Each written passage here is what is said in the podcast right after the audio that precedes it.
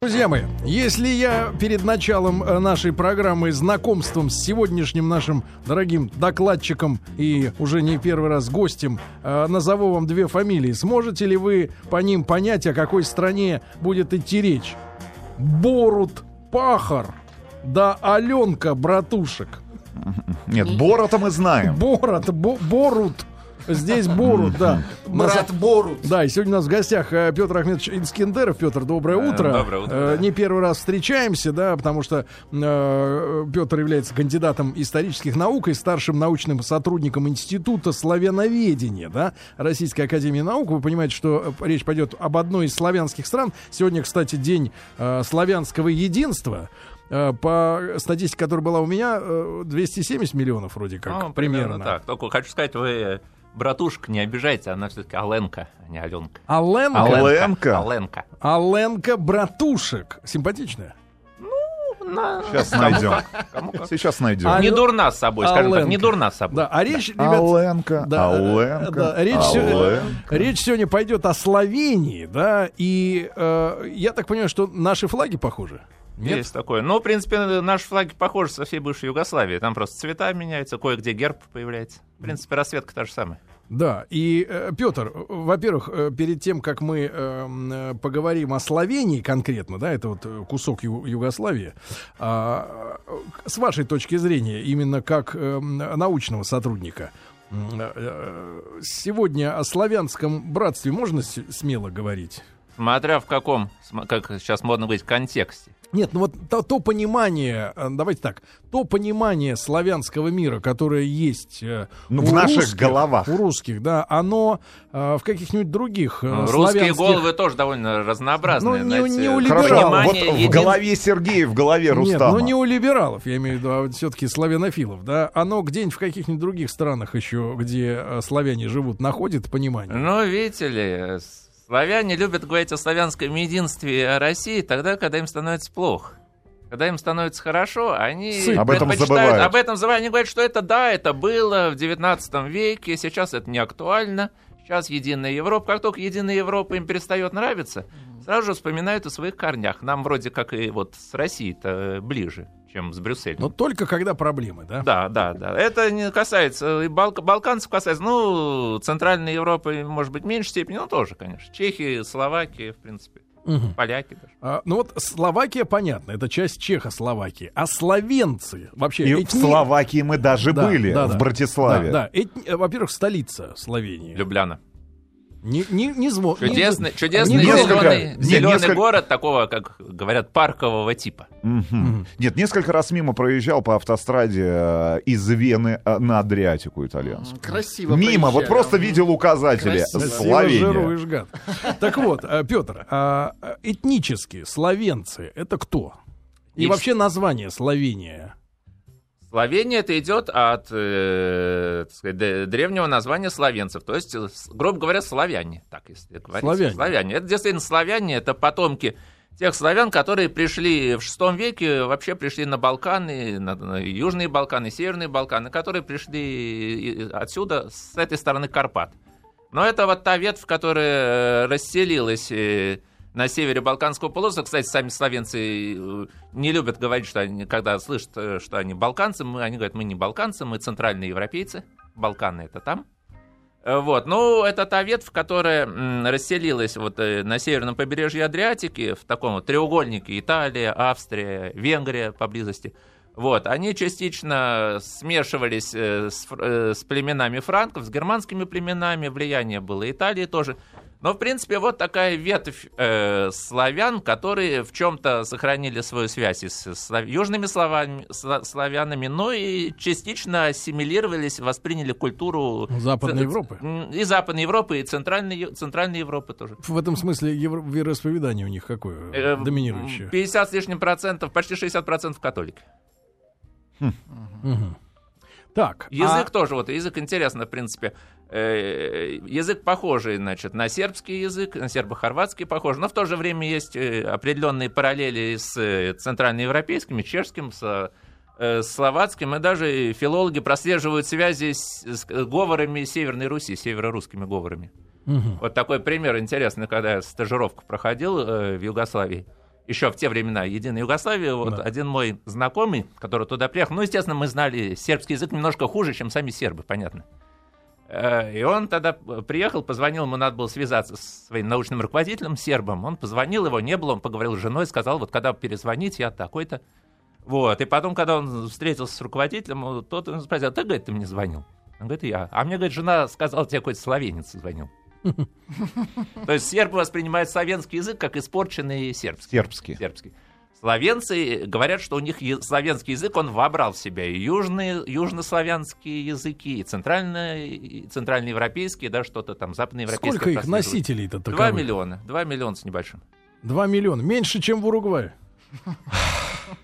Как, кстати, меньше, чем в Северном Бутово. Давайте как, кстати, так. Словенская сборная по футболу. За, ну, кстати, ну, говоря, они... кстати говоря, словенская сборная по футболу в свое время попорти, подпортила нам. Да, да, да, я помню, мы же как раз в Любляне, да, в Мариборе, да. да, этот матч, когда мы вынуждены были смотреть, я помню, параллельный матч, который шел, да, как раз-таки для того, чтобы понять, выходит ли наша. Это нет, нет, это был стыковой. Мы стыковой. Параллельно нет. смотрели, когда хорваты играли с, в Англии. С, это, с англичан. Это мы играли стыковой матч со словенцами. И проиграли в Мариборе ноль один.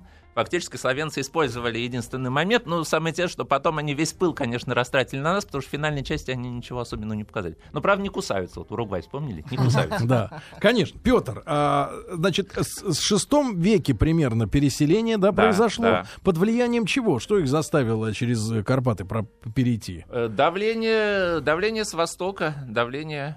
Они какие вот сегодняшние времен... земли занимали вот, до шестого века? Примерно вот сегодня в географических... Ра- разные точки зрения есть. В принципе, они занимали се- причер- Северное Причерноморье, Поволжье занимали. Считается, что, возможно, они пришли даже с, с Казах... нынешнего Казахстана. Но, в принципе, движение шло вот оттуда, значит. Ну, Россия, из, СССР. Да, из, Прика... При... из Прикаспия, Северного Причерноморья, через Карпаты на Балканы. Часть пошла в Южные Балканы, часть пошла в северо-западном направлении. Ну, и в итоге пришла... Некоторые дальше пришли уже там, где Чехия, Словакия. Угу. Хорошо. В седьмом а... веке у них уже было свое государство. Карантания называлось. Карантания? Карантания.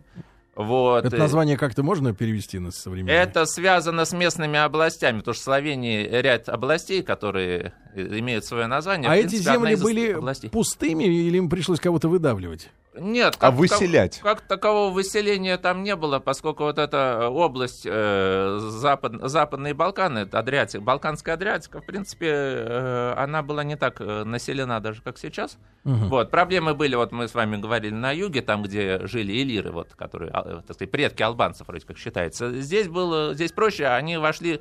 Соприкосновение как раз с германскими племенами, которые были уже выше. Туда, выше, да. Да. Выше. А как им жилось там, ну, грубо говоря, до там, девятнадцатого века, когда все ну, это по-разному, движение... По-разному. Про... Они были по-разному. Под игом османским? Э-э- османского ига у них не было. Не дошли турки? Не дошли, не дошли. Турки, да, были остановлены на подступах к Вене, и в итоге они потом откатились назад.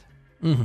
То, вот. есть, то есть относительно других славянских народов они так более-менее этнически чисто, да, прожили? Ну, скажем так, они были связаны с другой цивилизацией, восприняли другую цивилизацию, потому что в седьмом веке у них было свое государство, в восьмом веке они заключили такой оборонительный союз с франками, с франкскими племенами.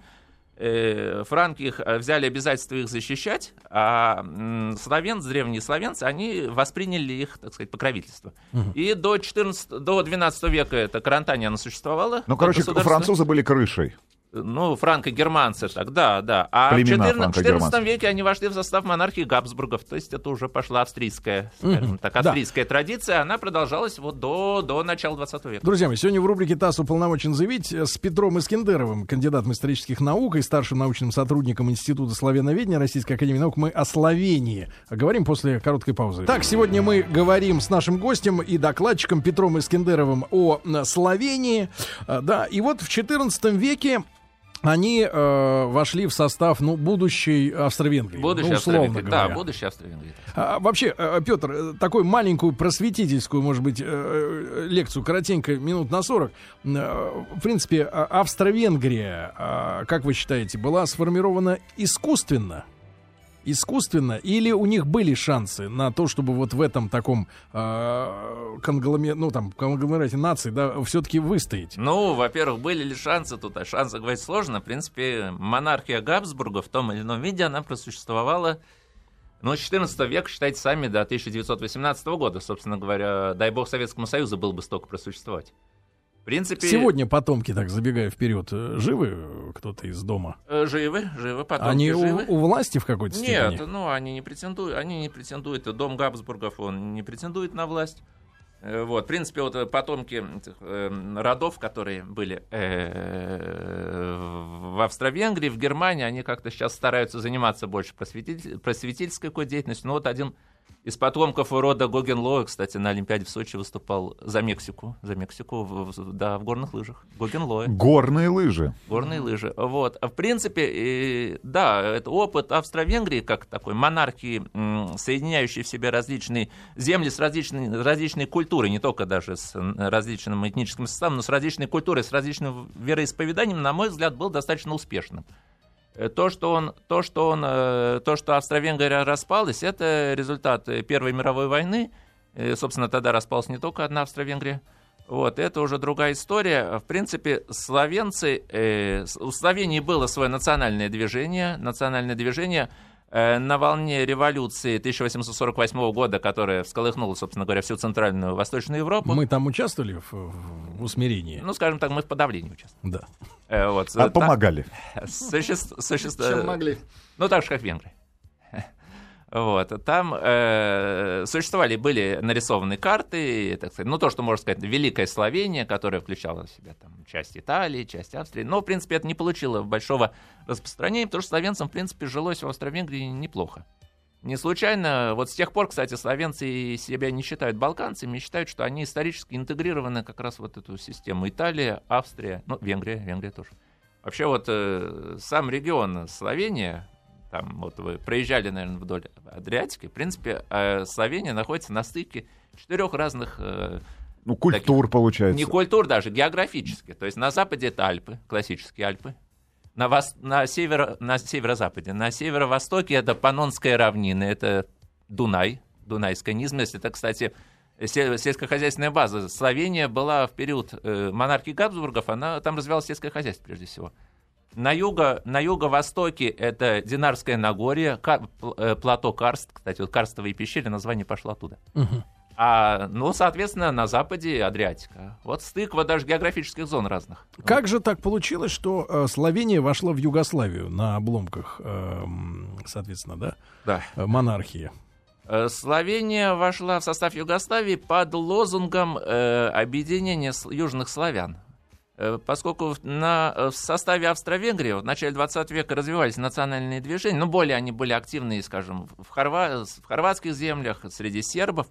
Поэтому, когда Австро-Венгрия распалась, у словенцев, собственно говоря, не было другого выхода. Им надо, они самостоятельно они не могли существовать, поскольку на их территории претендовали и претендовали и Италия, и Австрия претендовала, и Венгрия, соответственно, тут же была неподалеку.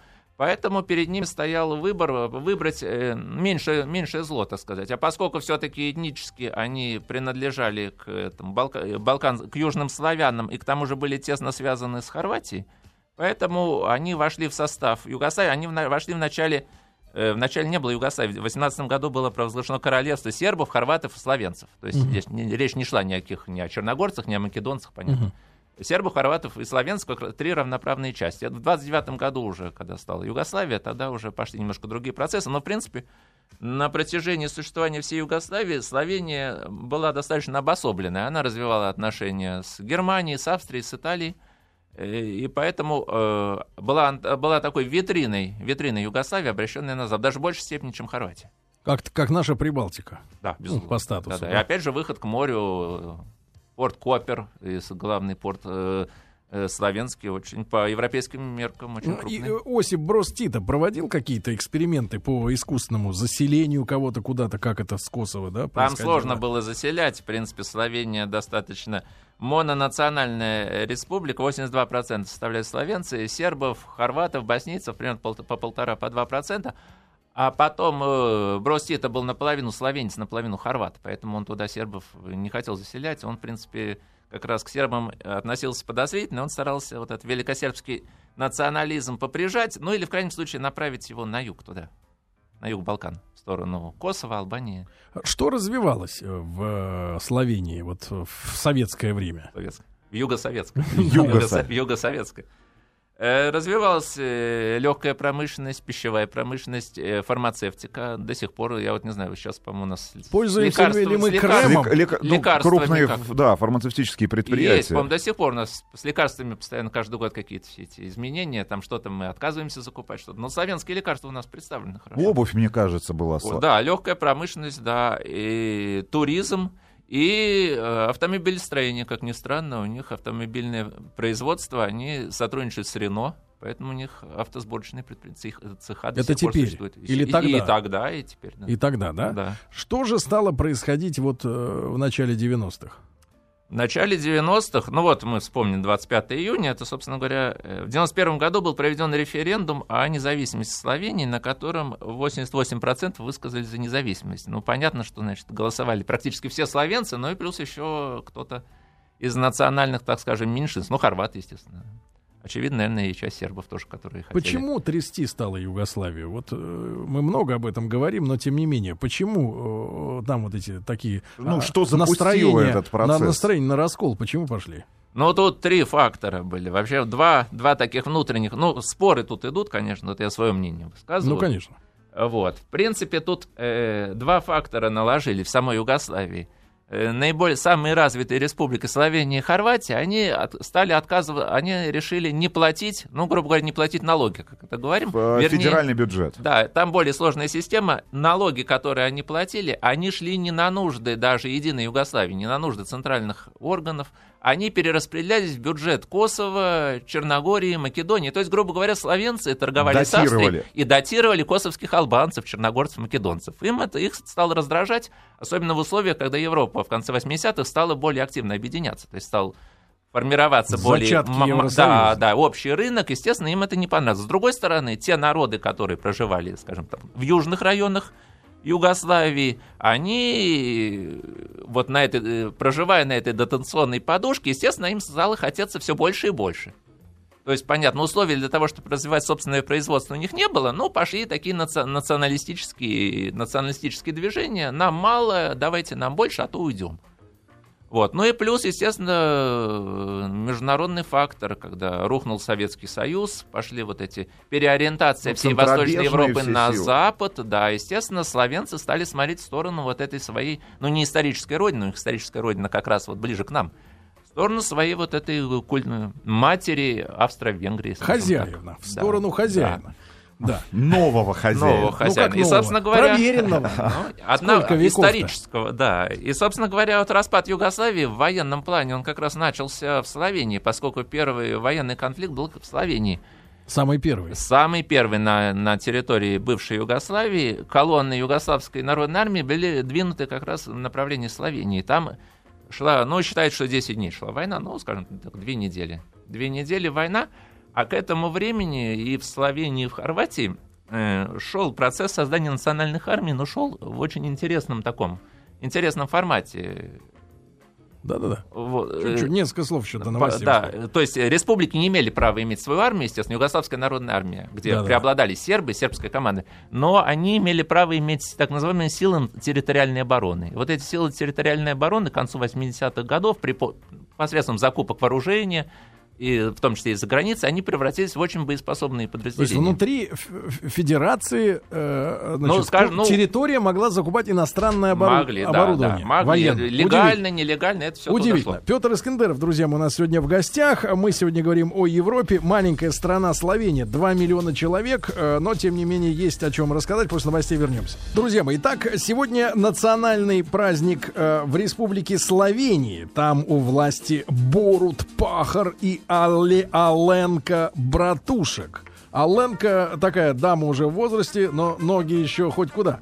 Так вот, э, э, посмотрел фотографии, да. Значит, в девяносто первом году э, они провели там референдум, да, объявили о независимости. Кстати, Евросоюз наверняка поддержал это, ну, ты признал. В начале следующего года, да. И признал. Вообще, э, Петр э, Искендеров у нас сегодня в гостях, э, кандидат исторических наук и старший научный сотрудник Института славяноведения Российской Академии Наук. Петр, а вы вот как человек, который все-таки понимает понимает Евросоюз, наверное, в какой-то степени больше, по крайней мере, чем ну, мы. Или да? людей, которые определяют политику не, не, Евросоюза. Нет, потому, нет, что, нет, нет, нет, нет, потому что люди, люди, мне кажется, не имеют никакого не, отношения к той политике, да. которую проводят не, чиновники. Не, не, не об этом. Я, я имею в виду вот о механизмах, да, и в принципе о формальных каких-то вещах. А, вот... Ну, скажем, как человек, который представляет, что можно ждать от Евросоюза. Да, да, ну, да, но вот существует некая единая страна. Да, и вот регион ее, неважно, административные и, и в каких там федеральные границы там внутри, неважно. Административные. Да, да, да. да. А, вот проводит референдум, да, об отделении. Что за политику Евросоюза, где они, по каким формальным признакам признают эти референдумы, а по каким нет? Вот есть у них, есть какая-то логика или все решается только выгодой для Евросоюза в том или ином варианте? Формальных признаков нет, поскольку... Вообще нет. Нет, поскольку все формальные признаки, в принципе, записаны в Конституции и в других э, документах тех государств, которые там разделяются или объединяются. Дело Евросоюза признать, э, насколько, этот, насколько эта процедура была соблюдена и, собственно говоря, насколько эта ситуация отвечает принципу де-факто. де-факто. Но при, в том, что касается Словении... В принципе, я считаю, что у Евросоюза не было другого выхода, как Словению признать, поскольку мононациональная республика, если восемьдесят два процента местных, местных жителей словенцы, они не хотят жить а там были наблюдатели Югославии. Были, конечно, были. Не хотят жить в бывшей Югославии, трудно было заставить их это сделать. К тому, же, да, да, да. к тому же, понятно, центр, вот как федеральный центр, да, Белград, он, в принципе, конечно, опоздал. И выработки, если бы были выработаны какие-то новые модели, конфедеративные, или хотя бы была изменена вот эта система, экономическая система, когда денег. перераспределение денег, возможно, можно было в том или ином виде Югославию сохранить. У них были этнические проблемы с другими членами Федерации Югославской, ну, с другими республиками по религиозному признаку там. По, по... религиозному не было, но только такой имущественный признак. Небольш... Да? Небольшой такой, частично спор с соседней Хорватией относительно раздела водных пространств, но в принципе он уже урегулирован, проблемы не стало. Угу. Вошла армия, да, Вошла федеративная, армия. Армия... а там, соответственно, есть силы территориальной, как обороны, обороны. Да, да. Оборон. Вооруженные люди, да, тоже. Да, вооруженные. Ну, если, так, если республика сегодня... Вооружен если, и очень опасен. Если республика сегодня два миллиона, то эти силы сколько могли составлять? Какое количество а, людей? Не было точной цифры, поскольку речь шла о подразделении, которые по, по сигналу могли собраться, достать, прийти, да, собраться с завода. Прийти, с, прийти с оружием, прийти с оружием. Сейчас из завода Рено придут люди. Будем стрелять. С оружием. В принципе, для, для центра югославской армии было сюрпризом то, что когда они двинулись на Любляну по хорошим, действительно, европейским дорогам, их танковые колонны были встречены. Огнем были уничтожены свыше тридцати бронемашин, танков, бронемашин. Начали сбивать их самолеты, вертолеты. Но я не провожу параллели здесь с современной Украиной, но, в принципе, что-то похожее есть. И были блокированы казармы Югославской народной армии, которые существовали в Словении. В общем, потери... Югославская армия потеряла больше ста человек убитыми. Словенские вот эти ополченцы или вот территориальная оборона, ну, потеряли порядка двух, полутора-двух десятков человек. Были блокированы казармы, то есть сразу несколько тысяч югославских военнослужащих стали пленными. И, собственно говоря, в Югославии не было другого выхода. А в это время уже начала полыхать Хорватия. А там были сербы. Там почти половина населения Хорватии были сербы. Там назревал межнациональный конфликт. Естественно, Югославия направила свои силы на защиту сербов, проживающих в Хорватии. Ну, а Словению, Словению отпустили. Другое дело, она первая откололась. Да, первая. Но э, Запад, вот европейские силы, европейское сообщество было, они признали, они не торопились признать Словению, они признали вместе с Хорватией в начале тысяча девятьсот девяностого года. Они подождали, когда Хорватия... Петр, а созреет. Если в восемнадцатом году, когда распадалась Австро-Венгрия, экономических э, э, таких резонов для того, чтобы страна была самостоятельной, не было, да? То вот получается за, э, там, за семьдесят лет, да, с не небольшим... Было, нет, скажем так, тогда не было международной опоры у этой страны. Угу. Независимая Словения, она была сразу же поделена между Австрией, Италией, Венгрией. Понятно. Собственно, как произошло в годы Второй мировой войны, когда Италия оккупировала территорию вплоть до Любляны, и, соответственно... Муссолини с Гитлером поделили, да? Да, да, да. Вот. Австрия, которая тогда ну, уже да. тоже была не Австрия, была Германия, оккупировала а, остальную да, часть. Хорошо. Экономическая, на чем базировалась в девяносто втором году самостоятельность Словении? на э, легкая промышленность, туризм, э, банковский, банковский сектор. Э, бан, славянские банки еще в период поздней Югославии были самыми стабильными, самыми надежными во всей Югославии. Люб, сем... Люблянская банка у них главное угу. был. Люблянск, сегодня, мы, сегодня мы знаем, что там, легкая промышленность — это все в Китае.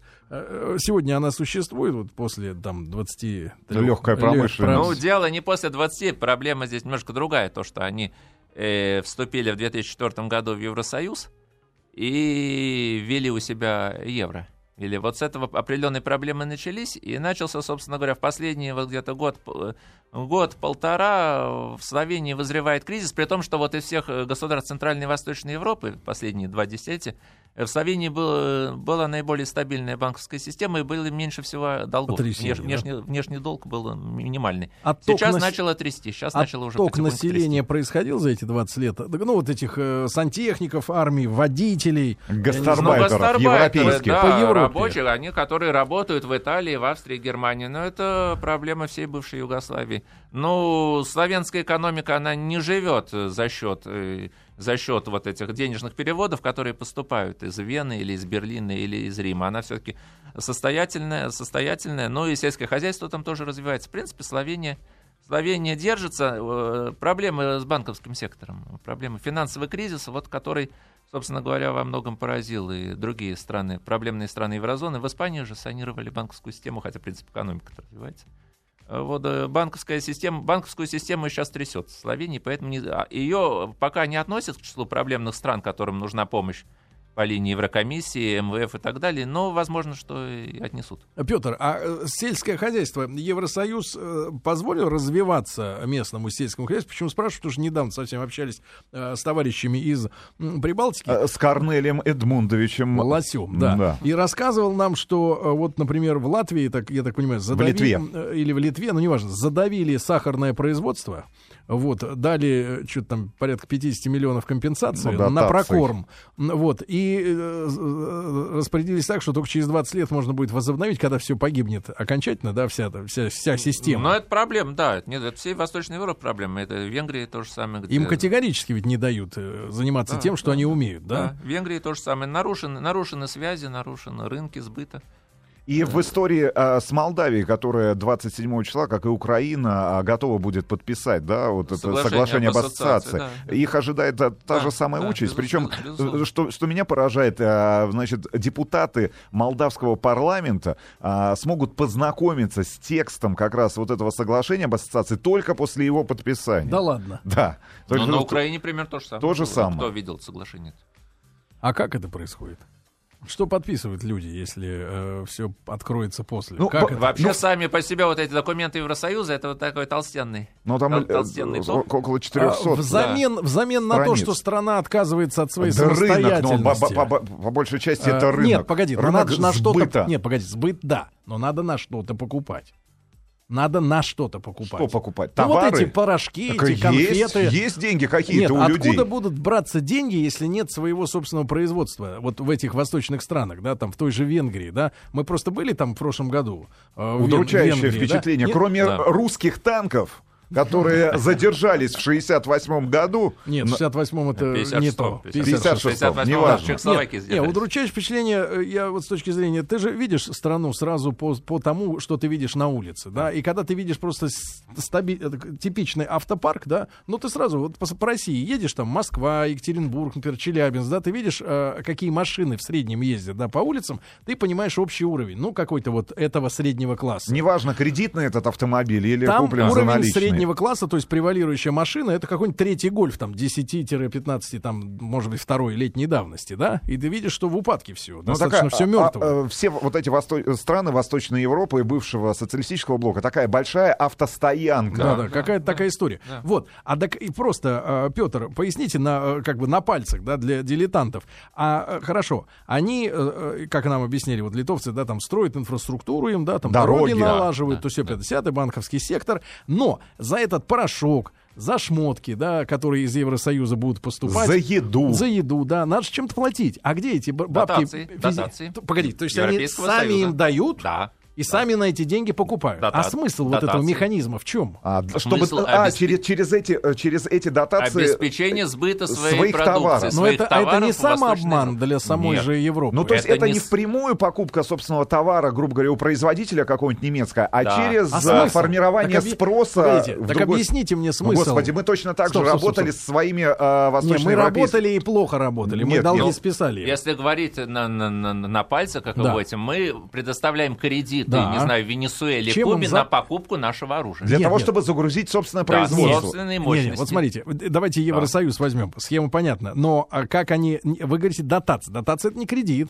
Дотация — это другая и история. И кредит, и дотация. Хорошо. Да. А как они рассчитывают, что вернется-то, если задушат производство так, господи, местное? А, твои а, круп, крупные финансовые институты получают, в, условно говоря, права на, ту, на, на те остатки промышленности да. финансовых институтов, которые есть в стране. Чему они разрешают оставаться на плаву, чтобы эти кредиты были погашены хоть когда-то? Банковской системе, в первую очередь. То есть это такая вот круговерть денег. Просто деньги покупают деньги. Да. И все, больше ничего не происходит. Ну и такая стандартная инфраструктура, туризм, гостиницы. Это... А, как Герм... вы, Герм... как... Германия, в первую очередь, этим как занимается. Вы... Она не только в Словении. Центральная и Восточная Европа. Вот под... Под разговоры о нынешнем кризисе они скупают, скупают практически всю промышленность, все мощности скуп, скупает Германия, пользуясь именно вот падением, под, пользуясь падением цен. То есть сейчас в Германии рекордный профицит, профицит внешней торговли. Вот в конце прошлого года он был настолько большим, что привлек внимание Европейской комиссии. Барозу заявил, что нам надо разобраться, откуда в период кризиса Столько, такой профицит. Такой прибыль. Прибыль такая у Германии, прибыль колоссальная, причем растет. Немцы и там... некуда, и они деньги их душат. Деньги идут туда, они на эти деньги закупают мощности, закупают а инфраструктуру. Дальше вот следующий шаг, вот они все это скупят, да? Да. И дальше. Следующая страна. Вот а, есть ну вот хорошо, вы... а в этой... А дальше, дальше идет э, по карте, смотрим дальше. Российская Нет, дальше, в этой дальше стране Украина, это будет Беларусь. Развиваться, это будет работать, то, что скуплено или умертвелено. Здесь, здесь будет развиваться то, в чем заинтересован Европейский Союз. Ну, что касается Словении, ну да, э, лекарства, они заинтересованы, да, автомобилестроение какое-то, они заинтересованы. Гостиницы, гостиничный но бизнес, вот тот они самый, заинтересованы. Но тот самый бизнес, да, в широком смысле, который, например, на Украине... Ну, то есть вот с... дотация, скажем, они датируют э, сельское хозяйство, но... Эти дотации идут на закупку сельскохозяйственного производства из Евросоюза. Друзья мои, категорически, мне кажется, важно разобраться в том, какими, по какой схеме работает Это Евросоюз. Пирамида. Да, по какой схеме он работает. Петр Искендеров у нас сегодня в гостях в рубрике «ТАСС уполномочен заявить». Друзья мои, важную тему мы все-таки нащупали, да, понятное дело, Словения, маленькая страна, два миллиона населения, причем есть своя сборная по футболу, вот, длинноногий премьер-министр, вот, как говорит Рустам на любителя, и в гостях у нас Петр Искендеров, кандидат исторических наук, старший научный сотрудник Института славяноведения Российской Академии Наук. Вот все-таки надо с научной точки зрения, с экономической, все-таки я пришел к выводу некоторое время назад, я думаю, что вместе с большинством из вас, что все-таки не существует никакой политики. Конечно, есть только, есть только экономика, экономика. Только никакой деньги. Политики. Вот эта вся история... А, а в типа... экономике есть финансы. Да, не, что, мол, политики там что-то решили, постановили, что-то они почему-то сделали. Да ни черта они ни почему не сделали, просто так выгодно. Да, ну, да вы не есть... подразделяете, в принципе, сейчас, по-моему, в Европе политики, экономисты, финансист вообще в одном лице. Хорошо, Петр, смотрите, они, соответственно, взяли в свой состав в две тысячи четвёртом году Словению, да? Ну, не только Словению, десять стран взяли. Да-да-да, ну, и там прибалты да. подсоединились еще, введено было евро и так далее и тому подобное. Евро а, потом было. Теперь они, вот просто именно разберем ситуацию не с точки зрения там наши братья, не братья, а те, чисто теоретически. Вот им нужна территория Украины, да, территория. Они, конечно, немножко обиделись, что из этой территории как-то выпал немножко Крым. Угу. Все-таки два с половиной миллиона человек живут, и столько покупателей. два с половиной миллиона покупателей, это большой город, да, достаточно, на товары. Хорошо, они обиделись, их понять можно, да, что э, рынок сбыт немножко сократился. Но, тем не менее, вот эта вся территория, там, сорок пять миллионов человек. Да. А какой план, как вы думаете, действий? Вот я имею в виду по изменению системы, по какой живет Украина план сегодня. Действий, прежде всего... Хотя единственное, хотя разобраться да. бы, по какой системе она сейчас живет. Потому что черти знает, как они там живут. Мне кажется, перекати поле. Нет, ну ладно, это отдельно. Но Но пер... что, чтобы они первый там... этап — разорвать торгово-экономические связи с Россией. Чтобы украинские товары, лишить украинские товары сбыта, э, лишить украинские предприятия, которые совместные предприятия оборонных и прочих заказов. После этого открывается, действительно, открываются границы. Туда идут э, дешевые товары из, из, Европы. из Европы.